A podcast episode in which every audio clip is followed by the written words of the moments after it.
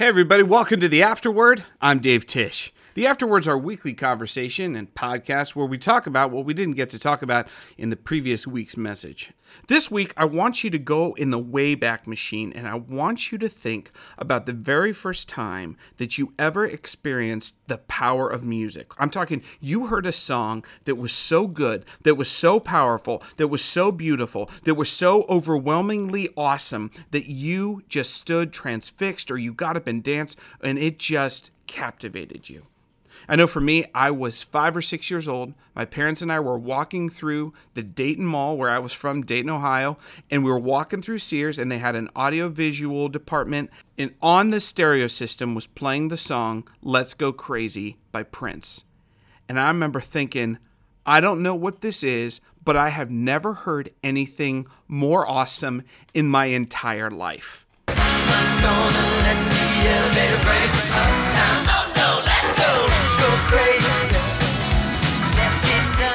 Maybe you had a similar experience with the song that just made you come alive. This week, we're going to talk about the power of music, and not just the power of music to move us or to get excited or to listen to awesome songs, but also the power of music to actually help us heal and rehearse theologically important truths about God. This week, Jay Kim stops by to talk about the power of music and how it helps us remember God.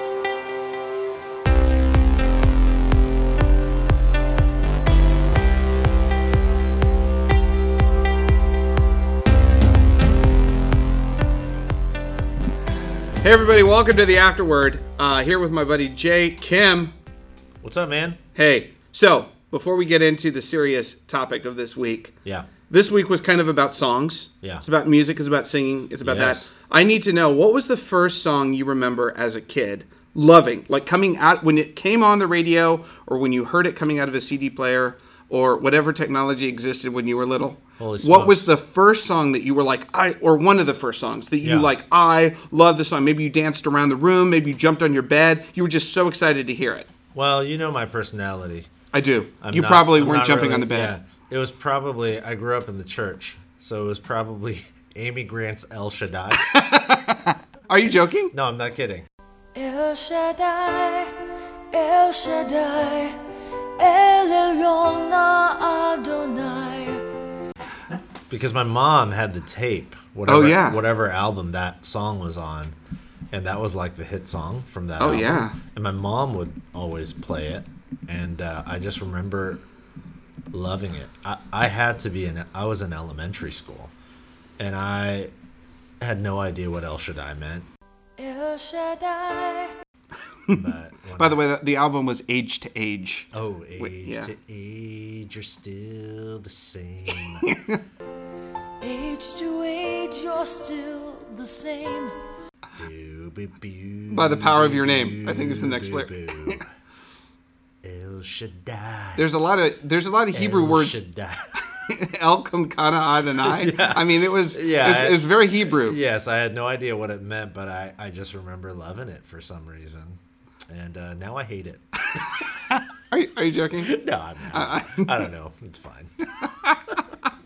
El Shaddai. That's funny. It's kind of a lame Christian answer. That's not. I mean, I, I ended up getting into like Nirvana and Pearl Jam and Sure. inappropriate bands I should not name here, but you know, West Coast rap. One, two, three into the four. Oh yeah, World. for sure. So Death Row Records. You know? So A little anyway, different than Amy Grant. A little A- different. Little Not- little not much different. Little little known fact: Amy Grant actually signed with Death Row Records in '94. So Suge Knight, Yeah, yeah. and Her Suge- her unreleased album uh, El Killa was uh, man. I wish they had released it. It was pretty amazing. Uh, Okay. Uh, okay. So let's. Let, oh man. Okay. So uh, this past week uh, we talked about we actually delved into Exodus 15. Yeah. Um, and you kind of were using this as a jumping off point to talk about music and remembering. Yeah. Um, if you open up your Bible, the whole middle is a whole bunch of songs that were. Now, what's weird about that is I don't think we think of them as songs. We think of them as like weird poetry that we can't get into. But really, what it is is like a hymn book. It's a song it's, book. it's the hymn book of the Bible. Yeah, right sure. and and if you and, and what's interesting though is about how many artists have remade psalms into songs. Totally. And that and that's how a lot. Sometimes I'll be reading a psalm. And I'll be like, "Oh, I know this song." You Yeah, know, we you sing know, it at church. Yeah, we sing or- it at yeah. church. Or uh, Third Day had this, you know, Yeah, yeah. you know that kind of thing. Um, so let's start with Exodus 15 because I thought it was kind of interesting. Uh, Exodus 15 um, happens immediately after the Exodus. They go through the Red Sea. Yeah. Um, and it's a song of celebration, but it's more than that. Yeah. Um, I was thinking about this. I just wanted to talk about um, Exodus 15. And if, if you're listening, um, I just got, I don't know, I just encourage you to just take some time and just read this thing um, because it's really a fascinating look at what it means to remember what God's done, memorialize it, but then it's not just about that. First of all, it's the first time the, the, the word redeem shows up in Scripture. Wow. And redeem is to like to buy a slave's freedom Yeah. or to free them. And of course, this is what happened. The Israelites had been in bondage Yep. In all sorts of different ways physically, economically, socially, politically, spiritually. They had been in bondage. Now they're free. Yeah. It's also the first time the word salvation Oh wow. appears in the scriptures, which means rescue from danger or rescue from an enemy. Yeah. So you've got the idea of buying a slave's freedom plus rescue from danger. Wow. And and this is a huge picture of what God does for humanity, right? Um, it's not the complete picture necessarily, but it's a huge part of it, right? Yeah. God rescues us from a from an enemy that we cannot fight, Yep. and God buys our freedom Yeah. um, uh, like because we were in slavery. Because Yeah. and, and later on, um, Jesus and Paul would ex- extrapolate this idea that the the thing that we're the this what we're enslaved to is not Pharaoh, Yeah. but sin and death and the powers. Right. And then later on, you know, of course, what we're what we're saved from is the enemy is not a, a political entity, but rather sit the, the power of death and sin. Yeah. Yeah, absolutely. Yeah, the story is central. I mean, the parting of the Red Sea and the Israelites crossing on safe land, uh, safely on land, dry land, and then the enemy, um, Pharaoh's armies chasing after them, and God bringing the waters down upon them. It's it is the central Old Testament story, uh, not just because the story itself is so miraculous, but uh, all of the elements of the story point to a much larger um, truth. You know, it's it's essentially a biblical motif for, like you said, the way God redeems and saves us. Um, we've talked about this before at Westgate, but water, and in particular the seas and the ocean, uh, is seen by um, the Jewish people who were not a seafaring people. Right. They saw the waters as uh, symbolic symbolism of chaos and disordered creation. Um, and you know, if you go to Genesis one and two, it's why you see God at is hovering over the waters. Yeah, the Yeah. Mm-hmm. Spirit is hovering over the waters, the chaotic waters, and that's before God Puts everything to in order, yeah. and says it's good. So Yeah. this is like pre things being good. Right. So the seas splitting in two, God controlling the seas He's controlling the chaos. and to rescue his And- yeah, people yeah. is this incredible picture of of the power of God. Yeah. The you know the again the biblical motif is like his right arm. They'll Yeah. talk a lot about his right arm, which is a symbol of his strength. his strength, his power. his power over all things, including creation itself. Right. Um, so this is a central story, and like you said, it's a song. Yeah. Exodus 15. They don't just say the story, they don't just recite the story or tell the story, they sing the story, and that's really intentional. So it strikes me. I, I was going through and I was trying to, you know, how songs have movements. You know, Yeah.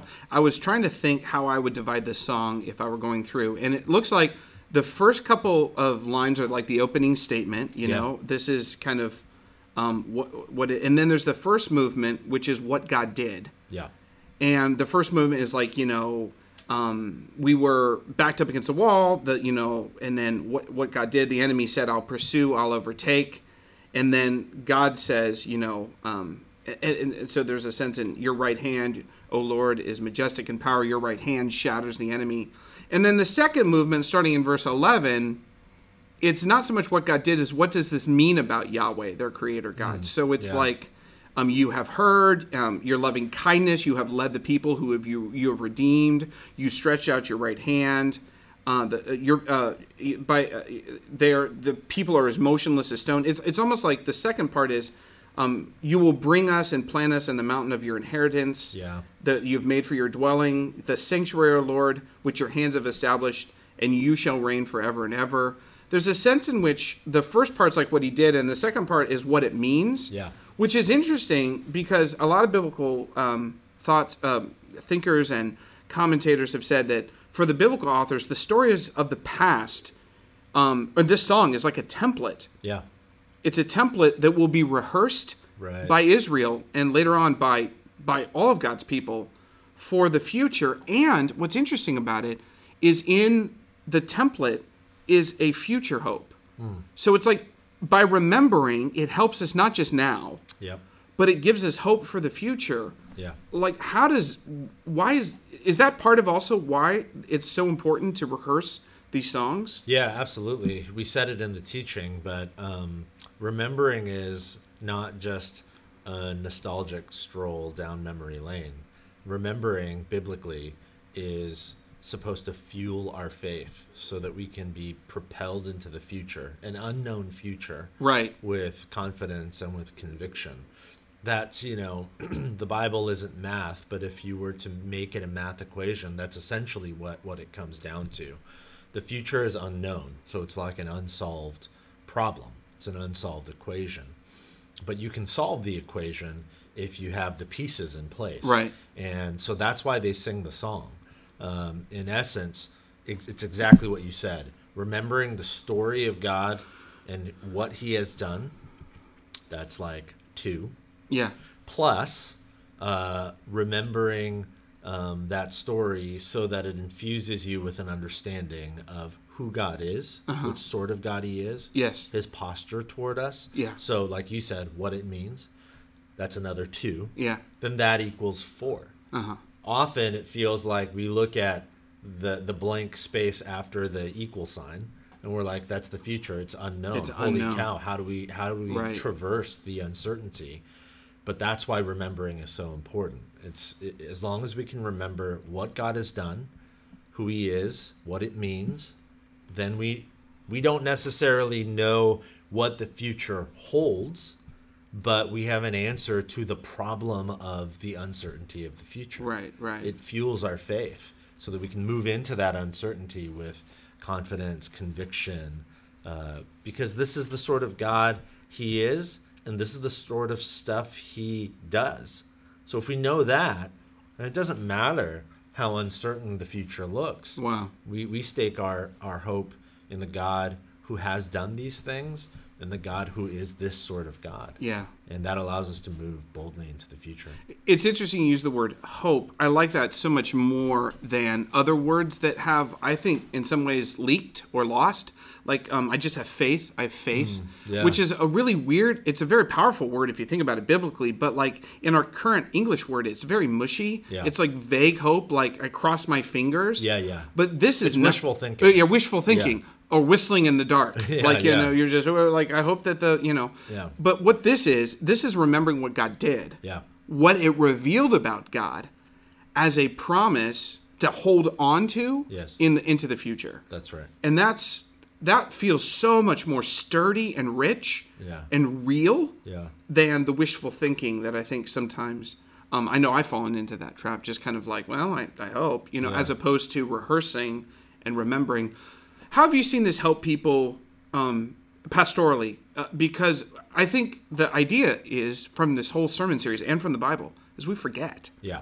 that we just um I don't know if it's that life is overwhelming or frightening or scary or just um, hard or difficult or it's just the way or if there's an active enemy Yes. yelling lies at us disinformation Right. that's confusing Yep. um, how have you seen this pastorally help people this idea of remembering even the stuff in exodus 15 about redemption and salvation god's posture toward us how does that help people pastorally Yeah, well, very practically, it's it's one of the powerful results of regularly worshiping together in a variety of ways, but in particular uh, in song. You know, if you you know maybe you're listening to this, and I would assume you're you're very likely a part of Westgate Church, or or maybe you're not, but you're a part of another local church. And the reality is, when we get together and we sing, um, the songs that we sing they're not you know the, the the intent is not to fill time in a worship service the intent is not to um, you know give us a, a particular sort of release of endorphins although that you know happens Yeah. kind of a brain chemistry thing really ultimately what it is is a visceral sort of immersive experiential reminder of what god has done and who he is. And when we sing those songs i mean it's the power of music. It's the reason why we teach our kids to sing the abcs you know? We were just Right. talking about this yesterday. Uh, my son is almost three. He can't spell a word. He can't read yet. You know, mm-hmm. he's not at that point, but he can sing his ABCs. Right. Now, on one hand, you might say, well, what's the point of singing his ABCs? He can't read, he can't write, it hasn't done any good. But the reality is, you know, the the alphabet it's the building blocks for everything else. You know, he's going to be able to read and write mm-hmm. hopefully someday, and that will come about because he's he's got embedded within him this song Yeah. you know, that helps him know hmm. these letters that become the building block of language and ideas and thoughts and reality and perception and all of these sorts of things. And we sing the song, we sing the ABCs with him almost every day.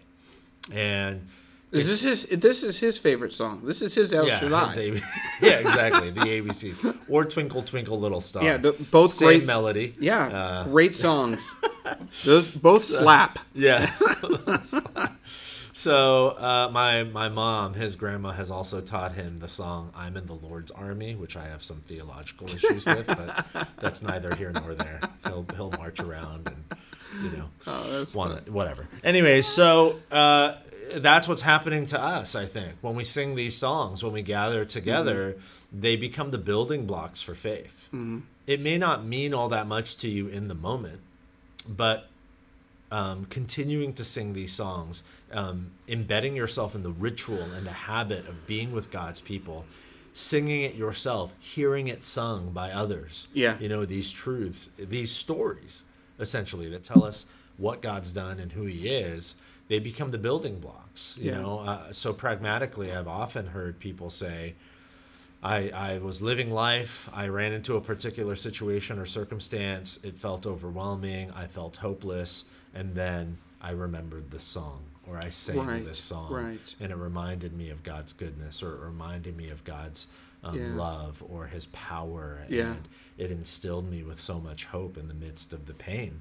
And so, in that way, I think pragmatically, it's so critically important that we continue to sing, uh, not just for the sake of singing, but um, to continue to sing for the sake of remembering, so that we might have, you know. Do you mean singing alone in your car? Do you mean singing in congregational settings where I can hear Both. You, Yeah. you, oh, you mean both? Yeah, So a private discipline of singing and then the corporate discipline. Yeah, and I, and I want to make sure I'm, I'm not I'm being descriptive here, not prescriptive. So it's not so much that like if you don't sing out loud in the car on with your worship playlist on Spotify, you're not doing it right. Right, right. I don't really do that. I, I mostly listen when I mm. listen Oh, I to see. Yeah, music. yeah. I don't really necessarily sing along.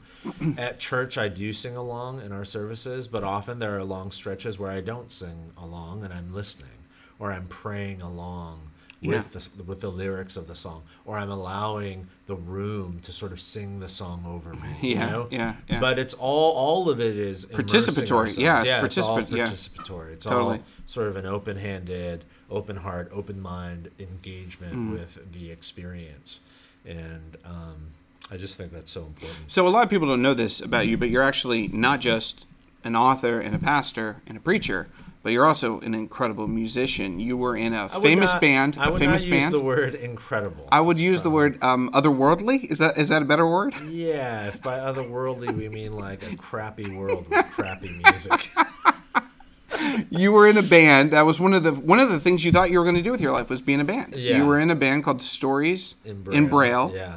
Um, My apologies to the uh, So download that the vision impaired community. It's not quite, sensitive. So let me ask you a question. You take music seriously. You always have. You love music. You love what it does. You love what it calls out. Um, and you've also been very particular about the worship setting. Like, for example, the words that we sing matter to you. Yeah. The words of the not so much the rhythm or the way that the song sounds, per, perhaps, but certainly the words of the lyrics. What are some songs, um, or as you as you think about that, what are some songs that have really you think are really great, and and what are some things that you've tried to not do with songs, like like ah. Maybe I don't like that song, or not li- like it, but I don't think that that's helpful. Yeah. Like because in the modern in the modern world, there's lots of different songs out there. Yeah. How, how do you think about that, or because you you've been in charge of crafting that both at Vintage and now Yeah. um, more at Westgate. So talk to me about that that process because the songs we sing and their lyrics do. It, what you're saying, they matter Yeah. as we rehearse them. So how do you how do you think about that Right. theologically? Yeah. Well, to your point, I think the songs we sing matter so much because, again, songs are a way of rehearsing or pondering Yeah, what God's done and who He is. And so we have to be faithful to, um, and, and faithful and true to what God's actually done and who He actually is. So, in that way, we have to be mindful of the songs we sing. I mean, really mindful um, to make sure that we're not singing songs that frame a misunderstanding of what God's done or who He is. Um, and I will say, you know, at Westgate, Mark Averill and his team, they do an awesome job of curating.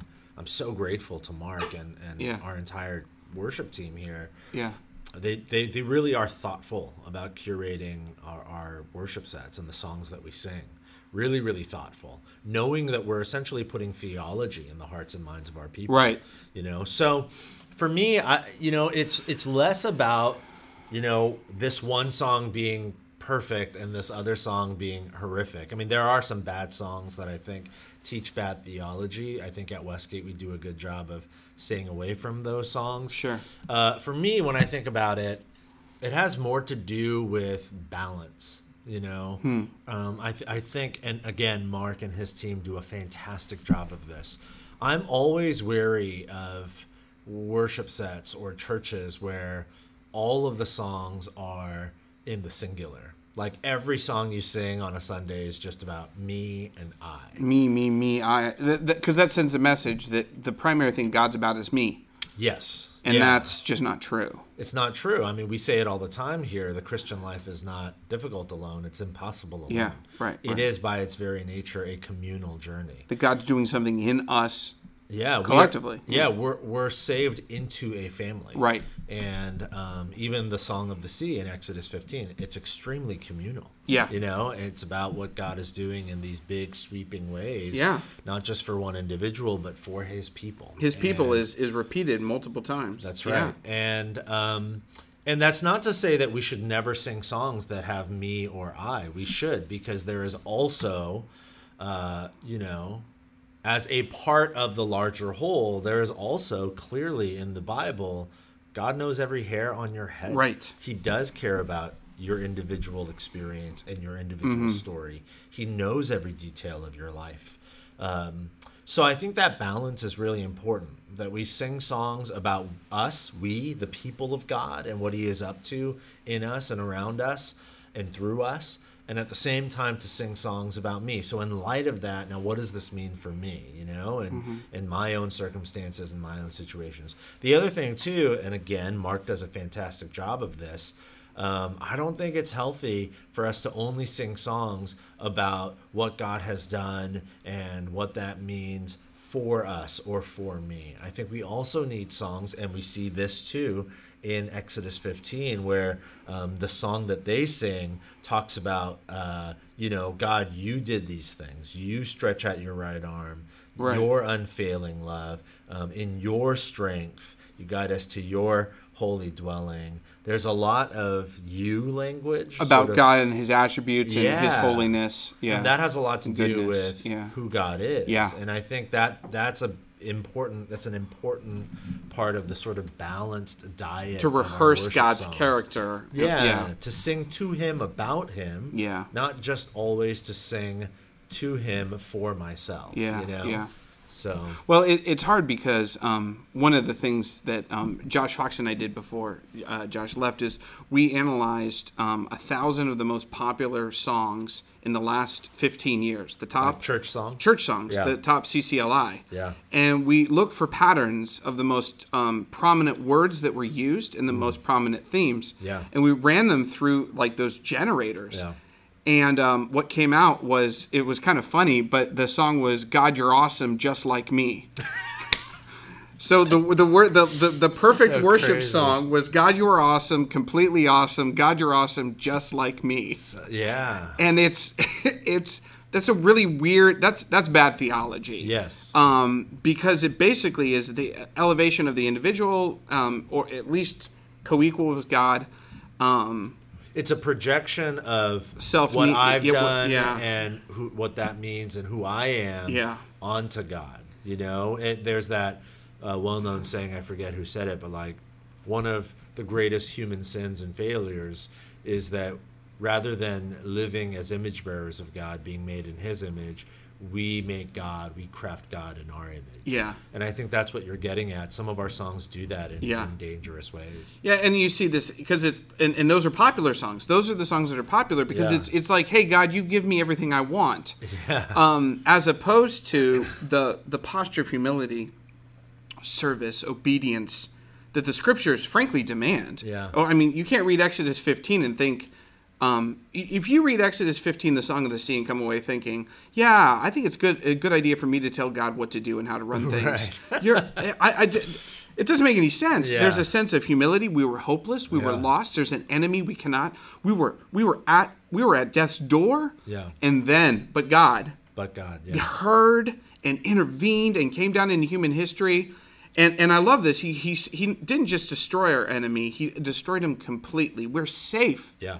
I, these, the, these, this is a whole different sort of rehearsing Yeah. uh, than God, you're awesome, just like me. you know what I mean? And, Yeah. and I feel like so much in our culture drifts that way toward the toward that.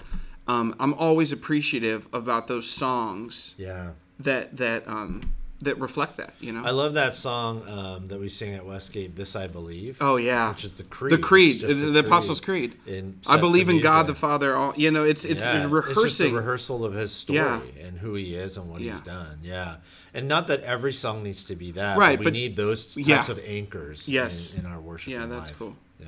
Um, what would you say to folks who have a hard time connecting with the song part? They think of it as a transition, Yeah. or they think of it as the space where they can go get the coffee and not miss the important part, which is the talking part. Yeah. Um, because I think uh, there's a there probably is, are folks that maybe they don't love music. They they aren't Yeah. musicians. They never were in stories in braille like you. Um, what what do you say to folks like that who maybe have a hard time, or maybe they're not that emotional? Like they think they Yeah. access God mostly most yeah more intellectually because not everyone loves music in the same way everyone i think loves music but not everyone loves it like to their core Yeah. what would you say to, to that what advice or, or help would you would you say The first thing I would say is like, yeah, if music doesn't move you emotionally, you know, Mm-hmm. move your heart, um, that's okay.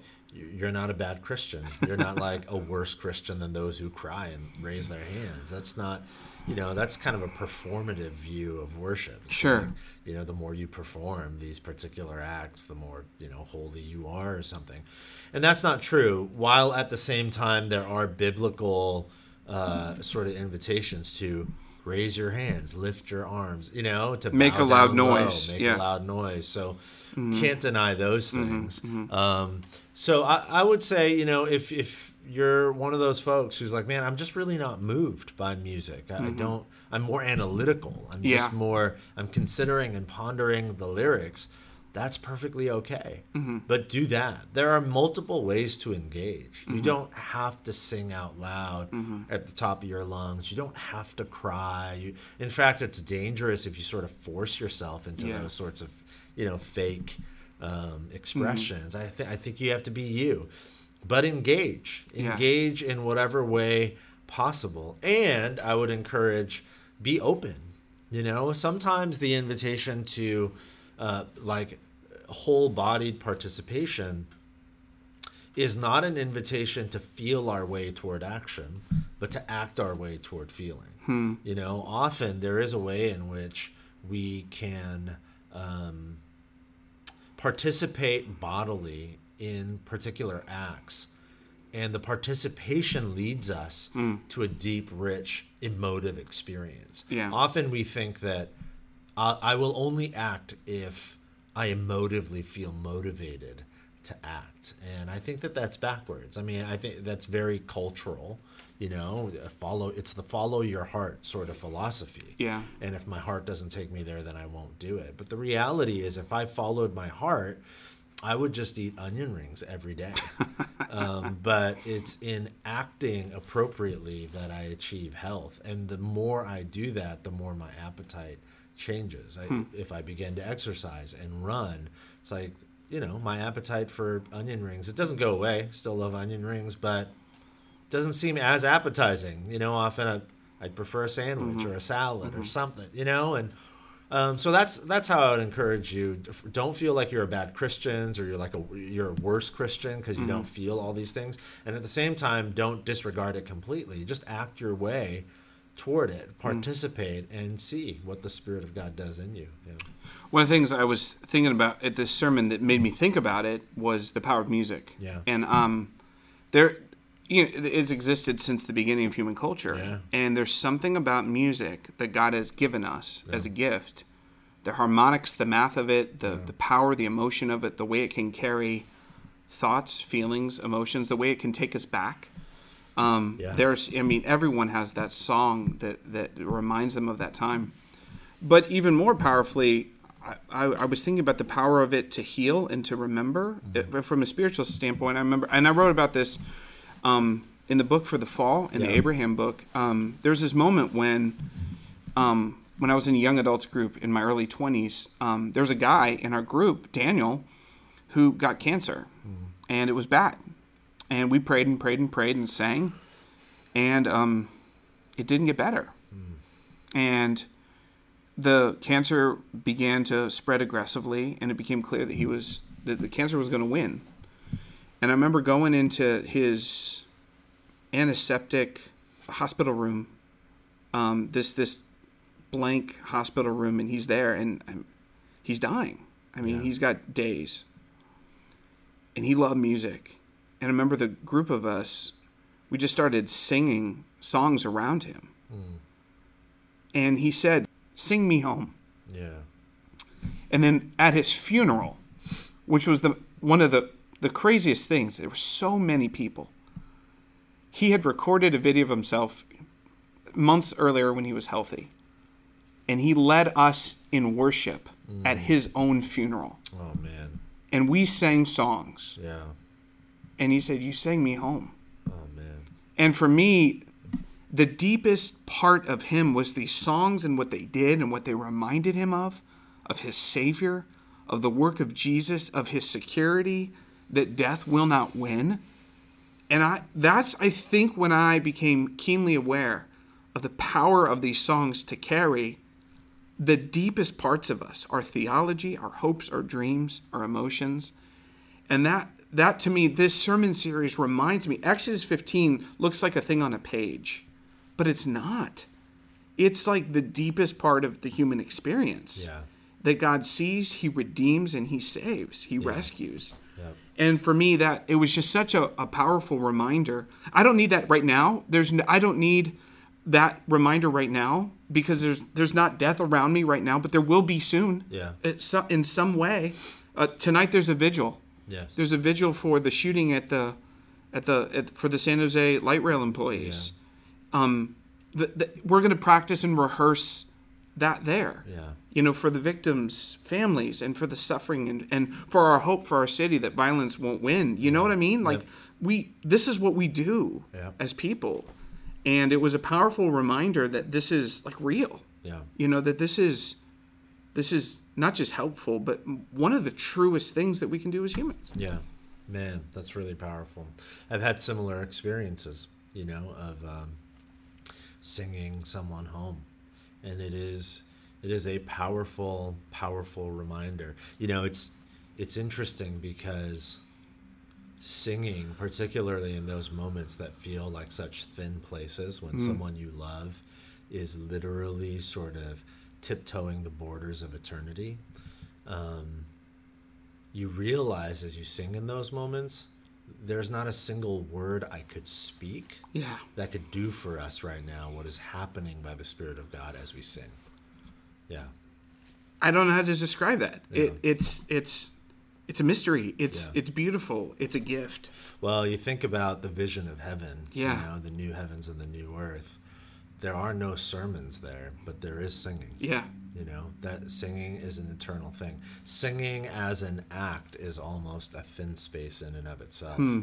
It it blurs the lines between now and forever. Right, You know, and right. that's a powerful thing. Yeah.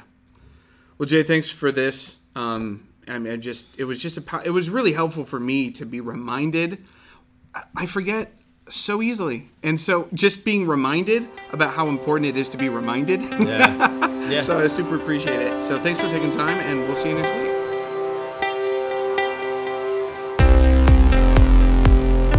Just want to say thanks again to Jay for stopping by. Join us next week, where as a church we celebrate 20 years of, of God's favor and faithfulness through Steve and Dana Clifford. Steve and Dana are celebrating 20 years of ministry at Westgate Church, and I get a chance to sit down with Steve and go through some of the things he's learned over the past 20 years. It's a fantastic and fun conversation, so we'll see you next week.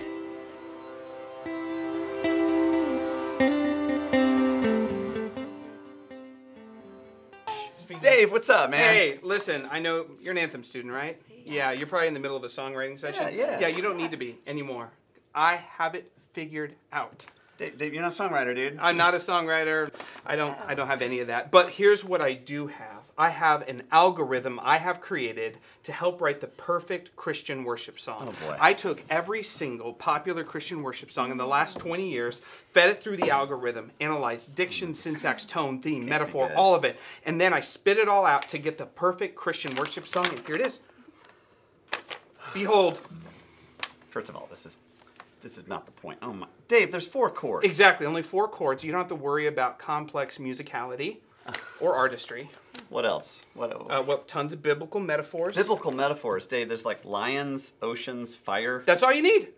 That's all you need. Also, if you'll like- notice, it's like third grade reading. exactly, it's at a third grade reading level. In fact, when they spit it out, there was an emoji in the lyric sheet, so we had to we had to change that. So No, no. again, it's sixth rate music set to seventh rate poetry. It will be a smash all right, hit. all right, fine. Give it a go. Just, Give it a go. I can't believe this.